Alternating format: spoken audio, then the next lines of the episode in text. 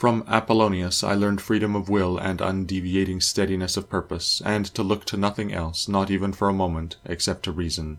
and to be always the same, in sharp pains, on the occasion of the loss of a child, and in long illness, and to see clearly in a living example that the same man can be both most resolute and yielding, and not peevish in giving his instruction, and to have had before my eyes a man who clearly considered his experience and his skill in expounding philosophical principles as the smallest of his merits.